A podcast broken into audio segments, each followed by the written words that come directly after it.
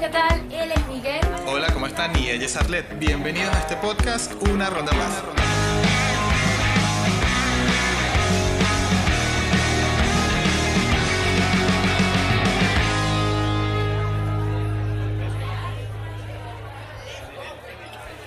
Miguel, a ver, ¿cómo nace la idea del podcast? ¿Dónde, cuándo decides tú incluirme a mí además en este podcast? Pero comencemos primero por cómo nace la idea. Mira, fíjate, he decidido, o hemos, porque al final de cuentas es un proyecto de ambos, hemos decidido crear este podcast porque al igual que nosotros hay muchos amigos, familiares, incluso parejas que se encuentran separadas por la situación de Venezuela. Algunos estamos acá, otros afuera. Sin embargo, la amistad, el cariño y las raíces es algo muy difícil de romper. Yo siento que el venezolano es como un gentilicio empático, fiestero, por naturaleza. Y bueno, qué mejor manera de celebrarlo que con un trago y bueno, compartir con nuestros oyentes una ronda más. Excelente, excelente.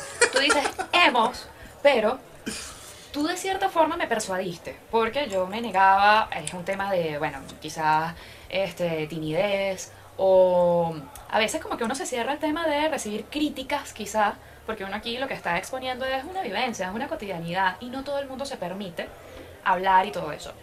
Sin embargo, bueno, quizás por el temor a la crítica o el temor a, no sé, simple timidez, yo me resistí. Pero tú me persuadiste un poco, pero esto viene desde hace tiempo. Bueno, fíjate.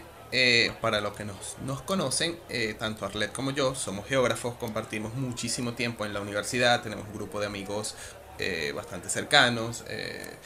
Sin embargo, yo siempre he tenido como una espinita de hacer algo más. Arlet y yo compartimos algunos gustos en común, nos gusta la Fórmula 1, algunas que otras cosas. Yo en algún momento le dije, coño Arlet, vamos a hacer un canal de YouTube de Fórmula 1. Yo no sé qué entendió ella, pero ella me dijo, bueno, sí va. Entonces yo me armé un proyecto, armé incluso una intro rechísima que de para mí me gustó burda. Pero ella después me dijo, bueno, mira, esa intro es como para un canal y mira, yo no tengo como mucho tiempo, no sé qué más y tal. Y bueno, pasó todo esto, hashtag comunismo. Y bueno, a ella le tocó emigrar, no sé qué, y se nos ocurrió esta idea del canal y... Bueno, siento que es como una manera de seguir manteniendo lazos y de compartir con ustedes, bueno, estas vivencias que no por la cual no solo estamos pasando nosotros, sino todos los que nos están oyendo en este momento.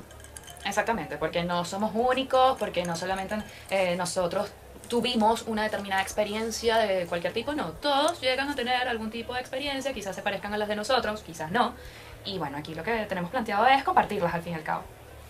Exacto, y bueno, como todo buen venezolano, qué mejor reunión que con un poquito, bueno, de caña, de licor, y celebrar una ronda más que a pesar de que estemos a varios kilómetros, a muchos kilómetros de distancia, todavía podemos brindar juntos, conversar y, bueno, llevar nuestro día a día, ¿no?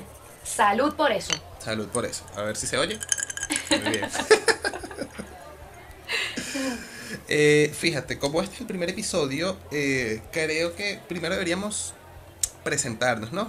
Ya yo había dicho que somos geógrafos, somos colegas, compartimos algunos gustos juntos, pero cuéntale al resto de los que nos estás escuchando, ¿a qué te dedicas, Arlet?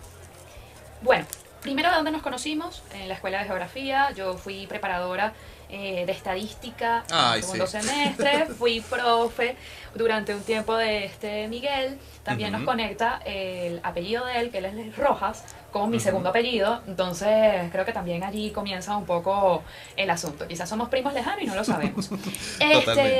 Además de eso, bueno, nos conocimos en la Escuela de Geografía. Justamente ahora yo estoy aquí en Barcelona, en España. Me dedico a dar clases particulares de estadística, de geografía, sobre sistemas de información geográfica. Además de eso, tengo un trabajo en paralelo que es de ser guía turística dentro de la ciudad. Llevo a turistas a conocer el barrio gótico de Barcelona, también la parte modernista, para que se enteren de quién fue Gaudí, de lo importante de este arquitecto dentro de la ciudad, que conozcan la Sagrada Familia, que es algo descomunal y monumental. Y bueno, nada, me dedico a eso y además de eso justo ahora estoy estudiando catalán, aprendiendo la lengua catalana y bueno, viajando mucho dentro de Cataluña sobre todo, que me he enfocado en todo este tiempo que he estado aquí en Barcelona y bueno, en eso ando, a eso me dedico y sin dejar de hacer geografía porque de verdad que me apasiona muchísimo, me encanta y espero no dejar de hacerlo en este tiempo. ¿Qué andas haciendo tú, Miguel, por cierto? Bueno, fíjate, guau. ya Arlet comentó más o menos de dónde nos conocemos, pero ¿qué estoy haciendo yo ahorita? Fíjate, yo todavía sigo en Venezuela. Hasta hace algunos 3 años y medio, casi 4 años, estuve trabajando para instituciones del Estado y tal, ejerciendo mi carrera básicamente. Pero luego vi que por lo menos en este país en este momento no tenía como mucho sentido. Bueno, decidí emprender, decidí hacer otras cosas, trabajar por mi cuenta, no ejerciendo la carrera, pero creo que la universidad me ha dado demasiadas herramientas para hacer lo que estoy haciendo ahorita. Si no fuera por la universidad, yo realmente nunca hubiera llegado a donde estoy en este momento, pero por ahora la geografía está de un lado en mi vida, pues. Sin lugar a dudas, estoy de acuerdo contigo con el tema de la universidad. Tengas o no tengas un título universitario, yo siento que todo el mundo debería pasar por la universidad. Es necesaria esa experiencia, porque puede que dejes la carrera a mitad de carrera, valga la redundancia. Uh-huh. Sin embargo, yo pienso que te puede brindar herramientas de todo tipo, ya sea hasta para sacar una fotocopia, porque tú no sabes si más adelante tienes que sacar una fotocopia y te hallas frente a una máquina de estas y no sabes cómo usarlo. Mira, sabes que yo pienso que la universidad te da como es como tu primera experiencia de calle después de salir de la diferencia que tiene la Universidad Central de Venezuela, es que como es una universidad pública, la más grande, una de las más reconocidas del país, hay mucho como contacto con lo que luego te vas a conseguir en la calle. Desde el tipo de personas, estratos sociales, política, incluso tienes que manejar mucho el tema político dentro de la universidad cuando tienes uno u otro proyecto dentro de la escuela. Entonces eso te termina dando un conjunto de herramientas que más adelante te van a servir para la vida, definitivamente. Y es eso lo que yo agradezco de la universidad, aparte evidentemente todo el conocimiento adquirido. Y ahora que estamos hablando de la universidad, y bueno, evidentemente como es el primer capítulo del podcast, yo le había planteado a Arlet hablar sobre las primeras veces. Cuéntame qué tal fue tu primera vez en la universidad, qué sentiste cuando, sobre todo el primer día, la primera semana. Yo siento que esos son como sentimientos que nunca se olvidan. Los nervios a millón. Recuerdo que la primera clase que tenía ese día era precisamente estadística, con la profesora Eunice Ciso. Ella se encarga de dar estadística 1 dentro de la Escuela de Geografía. Ya no sé dónde está Eunice, le perdí el rastro, es una excelente profesora. Recuerdo que la primera clase era con ella, yo tenía los nervios a millón. Amé desde un principio la estadística, me encantó, siempre me han gustado las matemáticas, aunque en matemática no me fue tan bien en la universidad. A mí tampoco. Con el profesor Dogali, sí me fue bien. ¿En serio? Sí, yo a Dogali le pasé todos los exámenes y con buenas notas, y a Dogali nadie lo entendía. A ver, para los que nos están oyendo, Dogali al menos es si un son, ser mitológico. Si son venezolanos, imagínense a alguien como Trino Mora, ¿no? Imagínense una mezcla entre Trino Mora y Slash de Guns N' Roses. Tú mezclas esos dos personajes y es Dogali. Y le metes conocimiento de matemática y es Dogali. Es una persona que a veces te está escribiendo una vaina, te está explicando que no, ya esto no era por aquí, y te borraba el pizarrón, y entonces te escribía otra vaina. Era una especie de hippie matemático. Sí. Súper cercano con los alumnos. Sí, no, como persona era excelente, pero como profesor era una mierda, porque tú nunca terminas de entender porque... O sea, yo siento que la matemática era algo súper cuadrado y él como que te lo dibujaba como que bueno, no, pero si haces esto y no sé qué. Entonces una persona que viene de bachillerato con unas bases de matemática realmente elementales, luego lo pones con derivadas, con integrales, con ese tipo de cosas que algunos al principio muchas veces nos choca. Nada, te puedes entravirras con él al final de la clase, como pasa en la mayoría de las universidades con los profesores que tienes confianza, pero no terminas pasando la materia porque definitivamente no la entiendes, es difícil. Bueno, yo no voy a aceptar las críticas hacia Dogali porque yo a Dogali le pasé todos los exámenes. ¿Qué tal? ¿Okay? Entonces, claro, ya después matemática 2 fue otro sufrimiento, yo terminé detestando lo que eran las derivadas, ni hablar las integrales. Okay. Pero ese sentimiento de entrar a la universidad fue para mí grandioso porque yo siento que antes de entrar a la universidad lo trabajé muchísimo porque yo quería estudiar geografía. Y además que yo sí me fajé con mi título, me encantó haber estudiado muchísimo. Ahora, el tema de la primera vez, volviendo a eso, yo no sabía, ojo, yo no sabía que el semestre era evaluado precisamente, constantemente, y terminaba el semestre y ya tuviste toda la materia. Yo venía con el chip de todos los estudios que te evalúan en 3 lapsos, ajá, una misma materia.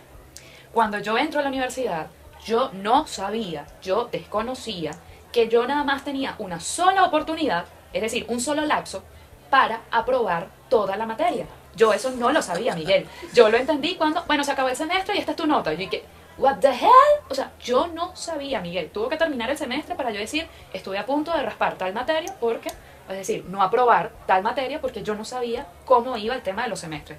Te lo juro, Miguel. ¿Pero se te quedó alguna materia? No, no, porque tú sabes que yo siempre he sido muy inteligente. Bueno, nada, Miguel, ese fue mi drama de no entender cómo era el tema de los semestres en la universidad. Sin embargo, bueno, fue mi primer semestre, fue mi primera experiencia. No sé cómo haya sido la tuya, quiero saberlo, si tú sabías todo esto. Mira, ¿qué tal, fíjate, para ti? Yo sí sabía cómo iba el tema de los semestres y las notas. Sin embargo, a mí el primer semestre fue terrible. A mí me quedó estadísticas, matemáticas, un montón de materias. O sea, yo no era muy bien estudiante, de verdad. Y realmente yo no sé por qué quedé en la universidad. O sea, sí sé, porque le eché bolas para un examen. Pero yo, históricamente, en el bachillerato fui un alumno regular. Y para quedar en una universidad como la Universidad Central, wow, tuve que ponerle mucho a una prueba. Pero realmente yo no era muy buen estudiante. Y por eso siento que fueron los resultados que tuve, ¿no? ¿Tú quedaste por prueba interna? Por prueba interna, exactamente. Ah, yo quedé por CNU, o sea... CNU era como los cerebritos, para los que no saben. El CNU es una prueba que... El CNU es el Consejo Nacional Universitario. Ellos, una cantidad de cupos de las universidades públicas, lo asignaban a las personas que tenían mejor promedio, en función a el promedio de notas, dónde vivían, qué tipo de carreras querían estudiar, etc. Sí, el récord académico, no completo, no consideran la básica, pero sí lo que es secundaria y bachillerato lo consideran para que una persona pueda estudiar en la universidad. Ok, y bueno, hay otro lote de cupos, otro porcentaje de cupos que se aplican por prueba interna, que simplemente tú vas, te inscribes en la universidad, yo quiero estudiar esto y esto, y usted presenta una prueba en la universidad, y si estás entre los primeros, tú quedas. Y bueno, yo quedé, pues, por suerte. ¿Qué te decía? Yo siento que el primer día en la universidad es más o menos como la primera vez que tú tienes sexo. ¿A qué me refiero? A ver... Tú estás súper emocionado, tú sientes que te la estás comiendo, pero, marico, o sea, realmente eres cualquier vaina. ¿Sí me explico? Exacto. Después te das cuenta que... sí, eres cualquier vaina. O sea, con cualquier otra persona vas a sentir lo mismo, quizás. Exacto. O sea, lo tengo como si fuera ya la primera vez que yo agarré mi morralito. Mira, me voy para la central a ver clase. Eso era... ¡Qué emoción! Vaina. Ese era el hype más arrecho que yo pudiera tener a esa edad de mi vida. Caminar por los pasillos, entrar a la universidad, el horario, los primeros profesores. Yo me sentía como que era lo más top del mundo. Pero realmente, de hecho, eres la base de la pirámide. No eres nadie en la universidad. ¿Sí me explico? Por tienes eso es que forjar, sí es verdad, sí es verdad. O pero sea, ya va, la UCB no es cualquier cosa. La Universidad Central de Venezuela por algo sigue estando en el puesto número 32 dentro de las primeras, o de las mejores, mejor dicho, dentro de las mejores universidades de Latinoamérica.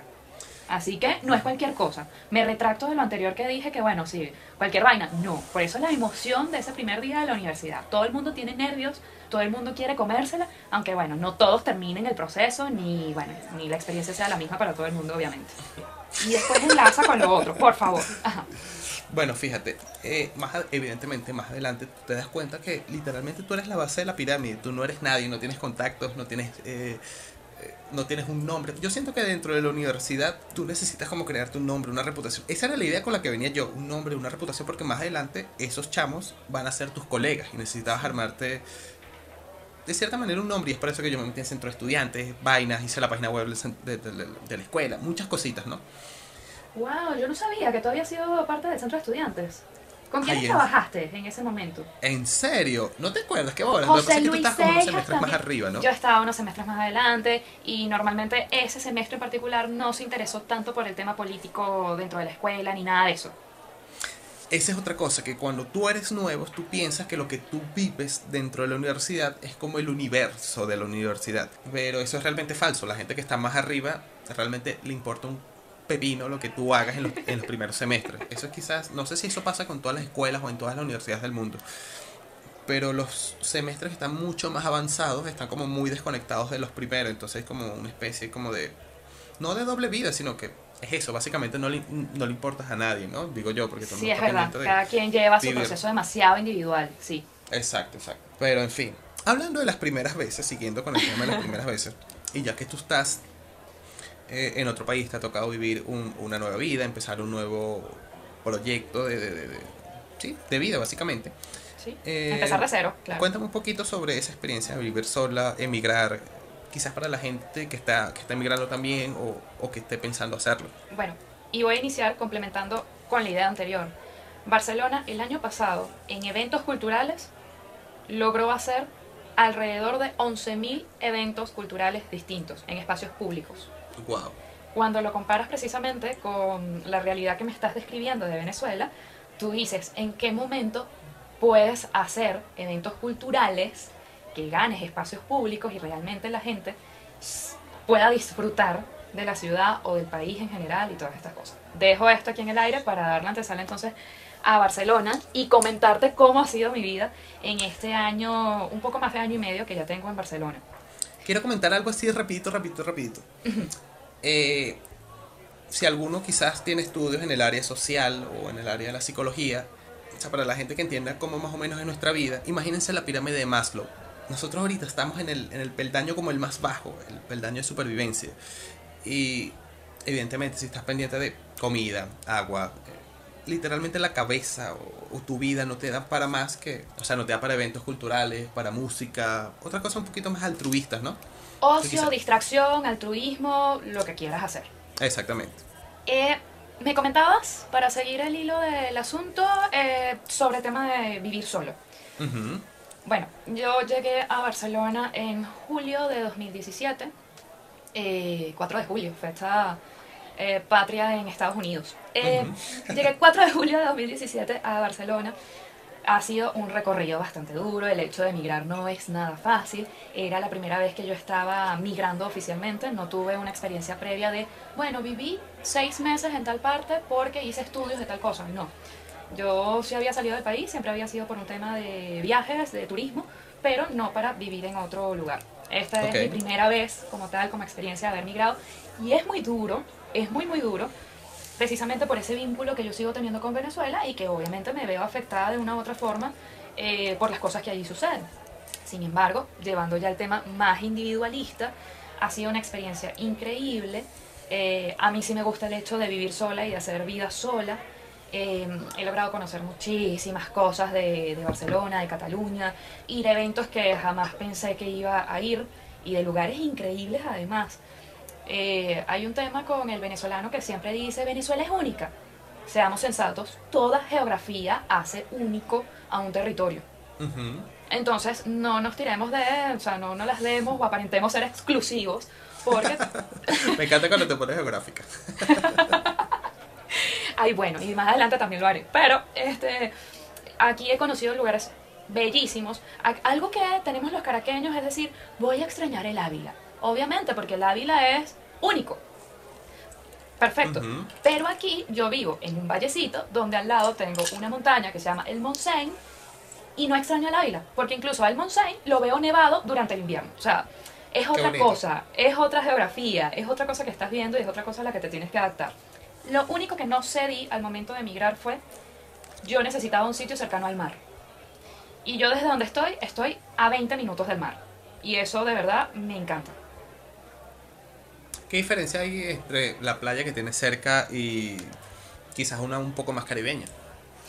Bueno, primero que las aguas de nosotros son cálidas. Uh-huh. El Caribe llega a ser, una arena mucho más fina. Uh-huh. Sin embargo, no me quejo del tipo de arena porque dependiendo, justo en Cataluña, si estás muy al norte, es costa de inmersión, que sabes que das 3 pasos y te estás hundiendo después.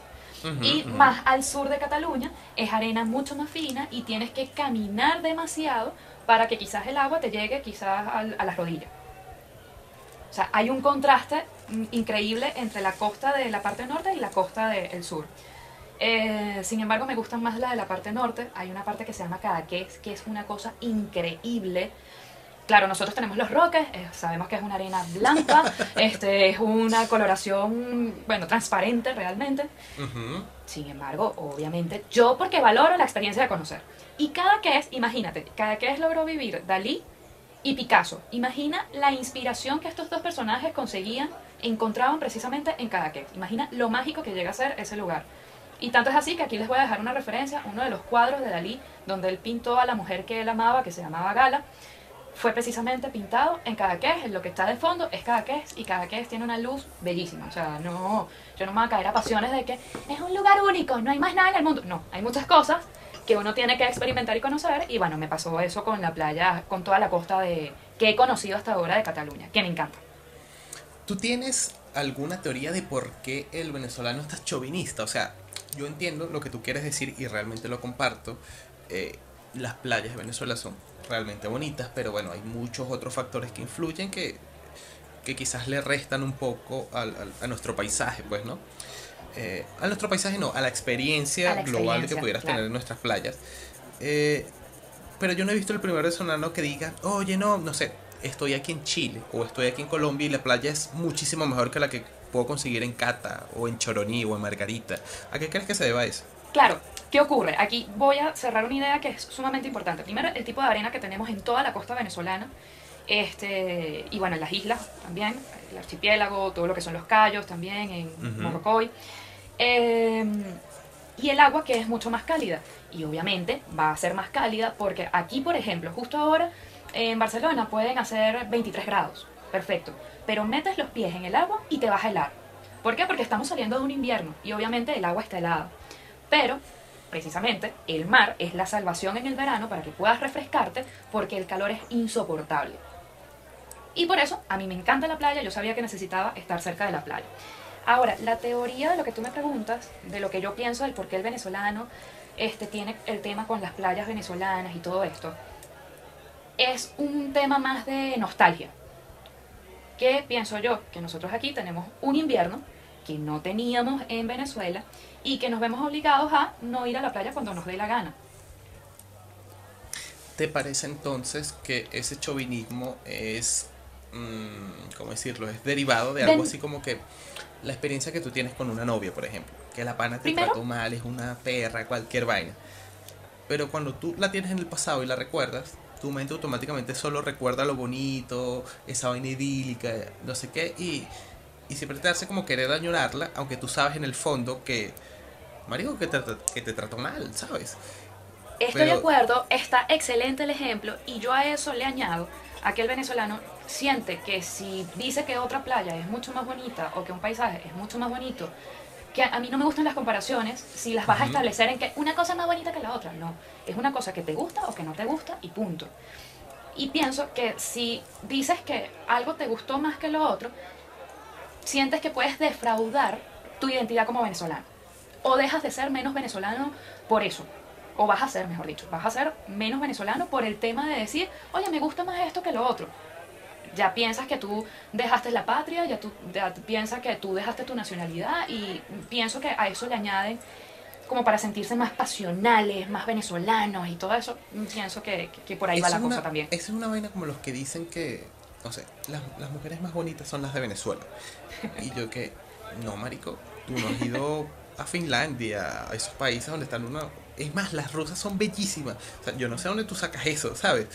Pero quizás como hay una especie de chip, de lenguaje, de retahílas que nos vienen repitiendo desde muy niños, de que la mujer venezolana es la más bonita, es la más bella, no sé qué. Tú cuando simplemente intentas ir en contra de ese paradigma... sientes como que estás traicionando tu gentilicio, lo que tú hablabas hace unos minutos. Pero yo también pienso que toda esta cultura que hemos estado, con la que nos estamos enfrentando ahorita, es porque el venezolano nunca se ha visto en la necesidad de emigrar. Sí. El venezolano nunca ha dicho las rusas son mejores, porque nunca se ha visto en la necesidad, al menos en masa, de emigrar a Rusia, por ejemplo, de estar en otros sitios. Generalmente hemos sido como receptores de inmigrantes, en vez de ser nosotros los migradores, ¿no? Exacto, y que lo bueno de eso, de haber sido tan receptivos en su momento, es que tenemos un país de mezclas. Totalmente. ¿Okay? donde tú vas a poder ver, mira, no sé, que si mi abuelo que era español se casó con una negra negrísima de higuerote, y ojo, estoy contando mi experiencia, mi abuelo era catalán, llegó a Venezuela, se casó con una negrita de Barlovento, y es de allí de donde surge mi mamá, mis tías y toda la cosa, y es el resultado de una mezcla, y eso sí llega a ser muy bonito de Venezuela, eso sí es bastante agradable. A ver, aquí en España sí hay un tema de racismo, pero algo que... ¿Te parece que hay? Sí, okay. Sí lo hay, definitivamente sí lo hay. ¿En qué sentido? Pero, mira, depende, por ejemplo, si eres sudamericano y te llegan a decir sudaca de una manera despectiva, esa persona está siendo totalmente racista. En una oportunidad me llegó a pasar y simplemente ignoré el tema porque yo dije, si yo me ofendo, le estoy dando la razón a esta persona de haberme dicho lo que me dijo. Por lo tanto, mira, no voy a ser receptiva a esa crítica ni a esa xenofobia, honestamente. Ojo, no es por nada, pero tú eres mucho más blanca que yo. Yo soy como café con leche y tú eres como ¿qué coño? Como mucho más blanca, o sea, casi... No es que eres blanquita como con cualquier europea, pero eres mucho más blanca que yo. Bueno, me encanta que estés tocando ese tema, porque yo en Venezuela soy, para mis amigos, entre mis amigos, yo soy Blancanieves. O sea, yo soy, como diríamos nosotros, una rana platanera, es decir, muy blanca. Mi hermana es más blanca que yo incluso, vale, perfecto. Pero yo aquí, en España, soy morena. En verga, que quedara para mí. Eres negro, tú eres un negro. ¿Qué tal? Sí, yo aquí soy morena y no solamente lo dicen por el tema del cabello oscuro, porque muchas veces dicen, no, esta persona es morena simplemente por tener el cabello oscuro. No, lo dicen también por un tema de piel, porque consideran que yo soy bronceada, bronceada caribe. ¿Qué te parece? ¿Qué tal? Y tú, de pana tú eres blanca, chama. Y de hecho, yo te he visto en tu Instagram últimamente, no es que has ido mucho a la playa, tú sigues siendo blanca. Al menos para el contexto latinoamericano, ¿no? Pero, ojo, en el verano me pongo bronceada, besada por el sol, que parezco, o yo me siento Beyoncé, porque todo el mundo me dice, envidian aquí mi bronceado. Y yo de eso me siento, sí, muy orgullosa. ¿Por qué? O sea, te bronceas y me bronceo, pero me bronceo que quedo morena, que no parezco yo. Ah, ¿qué tal? Ah, nunca he visto una foto tuya así. Ah, bueno, ya te mando una. Pero sí, ojo, pero volviendo con el tema del racismo, la xenofobia, lo que sea, aquí particularmente en Cataluña, los catalanes son muy respetuosos, eso sí me he dado cuenta. Además que haciendo tours también he conocido a mucha gente de españoles que tienen como que una mente un poco más abierta. Les encanta que otra persona que no sea de aquí les esté contando sobre la historia de Cataluña. Y dicen, es increíble y admiran que una persona que precisamente no es de aquí sea en este caso quien les esté echando el cuento de lo que ellos vienen buscando. Ah, ¿qué tal? Qué bien, qué bien. Sí, sí, sí, eso sí llega a ser bastante positivo dentro de esa experiencia de emigrar. Y bueno, ahora ya entra el contexto de vivir sola, en este caso. Lo único que llego a extrañar muchísimo es que cuando me enfermo, que me enfermo horrible, yo en Venezuela no me enfermaba así, que si una medio gripe es que te tumba toda la semana, que tienes que ir al médico, obligado. Extraño es el tema de una manzanilla que me pueda hacer mi mamá o mi tía, o simplemente ese empujón que me decía mi mamá, párate de la cama y haz algo. Perro. Eso sí, lo extraño justamente cuando estoy enferma, pero de resto no extraño absolutamente nada. Sí me gusta vivir sola, no sé, ¿a ti te ha tocado vivir solo, vivir esa experiencia de estar solo? En mi caso... mi mamá realmente no en ningún momento... O sea, yo vivo con mi mamá. ¿Sabes? Qué rico vivir con la mamá. Ajá. No, no, si supieras que mi mamá es sumamente típica. ¿Sabes? Esas típicas películas de los 90, donde la mamá era así como que ella como por su lado y el hijo como por el otro. Entonces todo era como muy, muy hippie. Esa es más o menos mi mamá. Ay, qué bien. Me ayuda con algunas cosas del hogar, tipo lavar, ese tipo de cosas, cuando ella lava sus cosas, lava las mías, ese tipo de detalles. Pero yo siento que, entre comillas, estoy preparado para vivir totalmente solo, porque nunca he tenido como esa dependencia. Yo a veces voy a otras casas y tal, no, porque mi mamá no sé qué más y tal, y yo y que, bueno, en mi casa no hacen eso, pues ahí no la hago yo, ¿sabes? Y nunca he crecido como con eso. Pero... Es bueno las madres así, o sea, mi mamá por ejemplo siempre fue de que uno fuera independiente, vamos, dale tú, haz esto tú, vale, pero obviamente si uno se sentía mal, ella al menos, oye, ¿quieres esto? ¿Quieres lo otro? ¿Te puedo preparar aquello? Vale. Oye, no, pero, en mi caso mi mamá me tiene pero que un ver... solo día, de resto, hazte tú tu cosa. En mi caso mi mamá me tiene que ver como muy, muy, o sea, en la cama, cuando ya ve que ya llevo 2 días en la cama, sí me dice, mira, necesitas algo, cómo está todo y tal, porque el resto ya como muy por su lado, yo muy por el mío, y hemos como aprendido como a resolver. Evidentemente por la edad yo estoy un poquito más pendiente de ella, ese tipo de cosas, ¿no? Pero no sé, incluso cuando traigo amigos, sabes que generalmente es muy común como que las madres, mira, no hagas escándalo, ese tipo de cosas. En mi casa ni pendiente, yo puedo traer a quien sea y no hay ningún tipo de problema. Incluso bueno, es verdad, yo llegué a estar en tu casa en una celebración de algo, ahora no recuerdo, y es verdad, estábamos hablando, nos reíamos y todo esto, y tú, y mi mamá así como, no, ningún momento salió, en ningún momento pasó nada, porque mi mamá es medio hiposa en ese aspecto. Ya a veces se queda hasta tarde con sus amigas, yo a veces con mis amigos, y nada, todo, sin ningún problema, todo totalmente normal. De hecho, he tenido algunas experiencias un poco fuertes con respecto a episodios con el alcohol, y mi mamá súper... Ahí sí intenta como apoyarme un poquito, de hecho me ayuda bastante con algo, pero de esa típica mamá que me arma un lío, alguna cosa, de verdad, ni pendiente, ¿no? ¿Cómo ha sido tu primera borrachera, tu primera rasca, tu primer ratón? No sé. Te iba a preguntar precisamente porque me estabas comentando que, bueno, tú bebes en tu casa y tu madre te ha rescatado de alguno que otro ratón, en este caso resaca, que nosotros le decimos así en Venezuela, además que le decimos pea. ¿Cómo está? Uh-huh. Bueno, tengo una pea, pero es porque la gente está como que sabrosita con el alcohol, ¿no? Y te iba a preguntar precisamente a ti, y me gustaría saber qué tal fue tu primera experiencia pasando una resaca. ¿La recuerdas? Sí, creo que sí, recuerdo, no sé si es la primera, pero sí sé que es la primera con compañeros de la universidad, ¿no? Recuerdo que era una reunión, no sé si era de final de semestre, recuerdo que, bueno, cada quien traía algo para compartir, etcétera, y estábamos como en mi casa oyendo música, como era como una fiesta, una reunión que todos habían traído, cada quien algo para colaborar, chuchería, una reunión de traje, como licores, le decimos nosotros. Había licores de muchos tipos. En Venezuela se suele beber mucho, básicamente cerveza y ron. Ese día estamos tomando ron. Y había desde un Santa Teresa 1796, que era una, valga la cuña, era una botella de ron bastante destilada, premium, pues, como la marca más premium.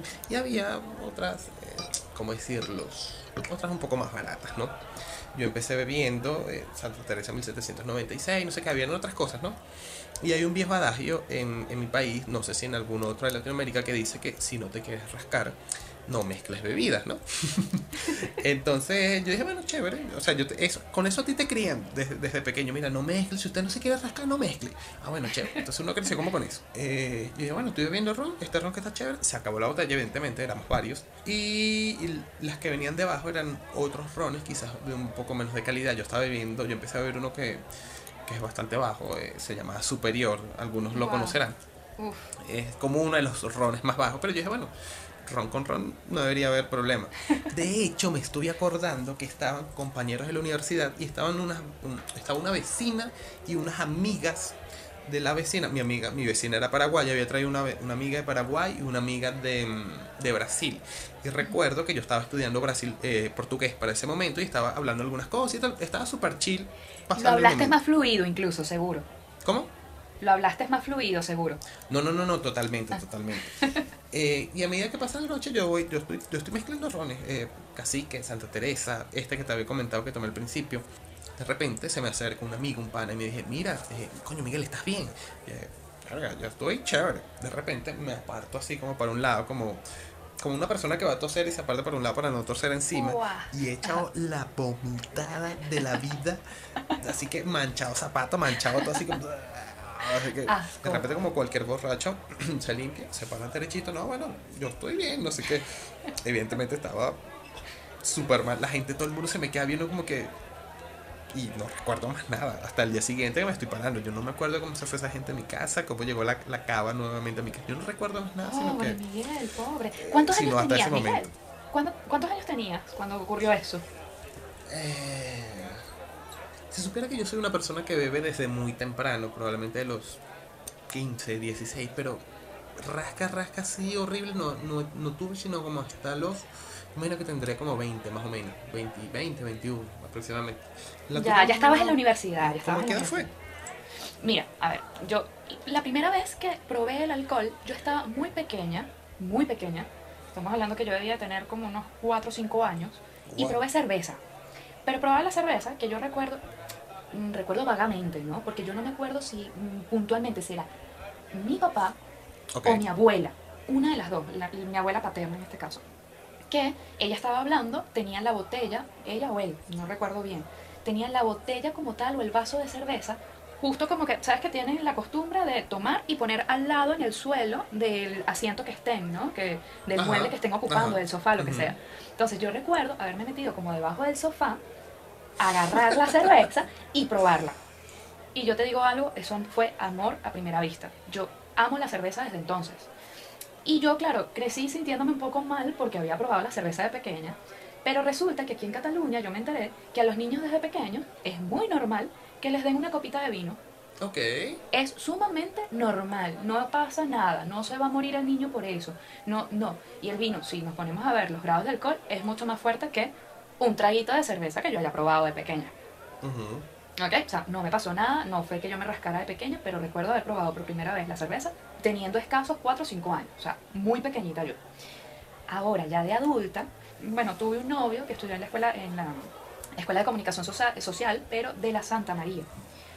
Y con este novio, para ese momento, yo, bueno, iba a cualquier cantidad de pregraduaciones, porque la Santa María, esa gente, no sé qué tanto estudia, pero lo que sí sé es que rumbea todo el año. Eso ha sido como una especie, no sé si de leyenda urbana, pero eso toda la vida ha sido así. La gente de la Santa María no es que estudia mucho. Puede que haya uno que otro, pero mira, de verdad, se la pasan en una sola fiesta.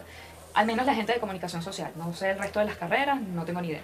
Pero justo cuando él estaba por graduarse, hubo una pregraduación tras otra, lo que sea, y recuerdo que hubo una en particular, que bueno, ahí fue mi primera rasca. Salud por eso. Fue mi primera rasca, fue, bueno, eso fue un desastre porque además lo que tomé fue ginebra y yo desde entonces odio la ginebra. La odio. ¿Sí? La odio, o sea, es que no la puedo ni oler. Se me revuelve el estómago y vomito enseguida. O sea, pues, yo aquí en Barcelona incluso llegué a tomarme una copa de gin tonic. Me encantó el gin tonic, pero a los 5 minutos después lo estaba vomitando. Miércoles. O sea, ya yo no soporto la ginebra. Entonces, de esa vez que bebí tanto, yo terminé vomitándole los zapatos a este noviecito de turno, pobrecito, de verdad.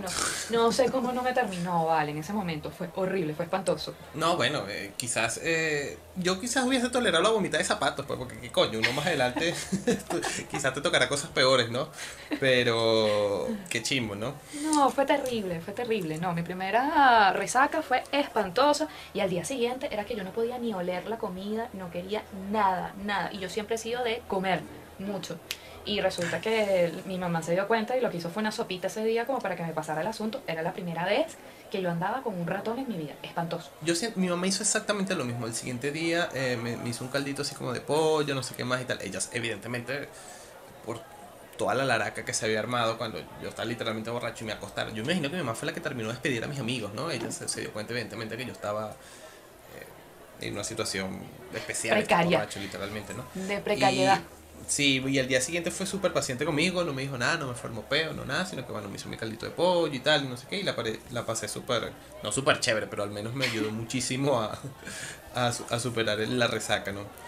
Bueno, Miguel, de verdad que ha sido increíble poder encontrarnos nuevamente, esto ha sido catalizador, deseo que próximos encuentros sean tan buenos o mejor que este, y bueno, es momento de pedir la cuenta. Sí, yo prácticamente ya estoy masticando el hielo. Y sí, bueno, independientemente de que ya el tiempo por hoy se nos haya acabado, los temas y muchas otras cosas quedan para episodios siguientes. Gracias a las personas que estuvieron escuchándonos hasta este momento. Los esperamos en un próximo episodio para, bueno, celebrar otra ronda más. Recuerden, el Miguel, yo Arlet, Abel.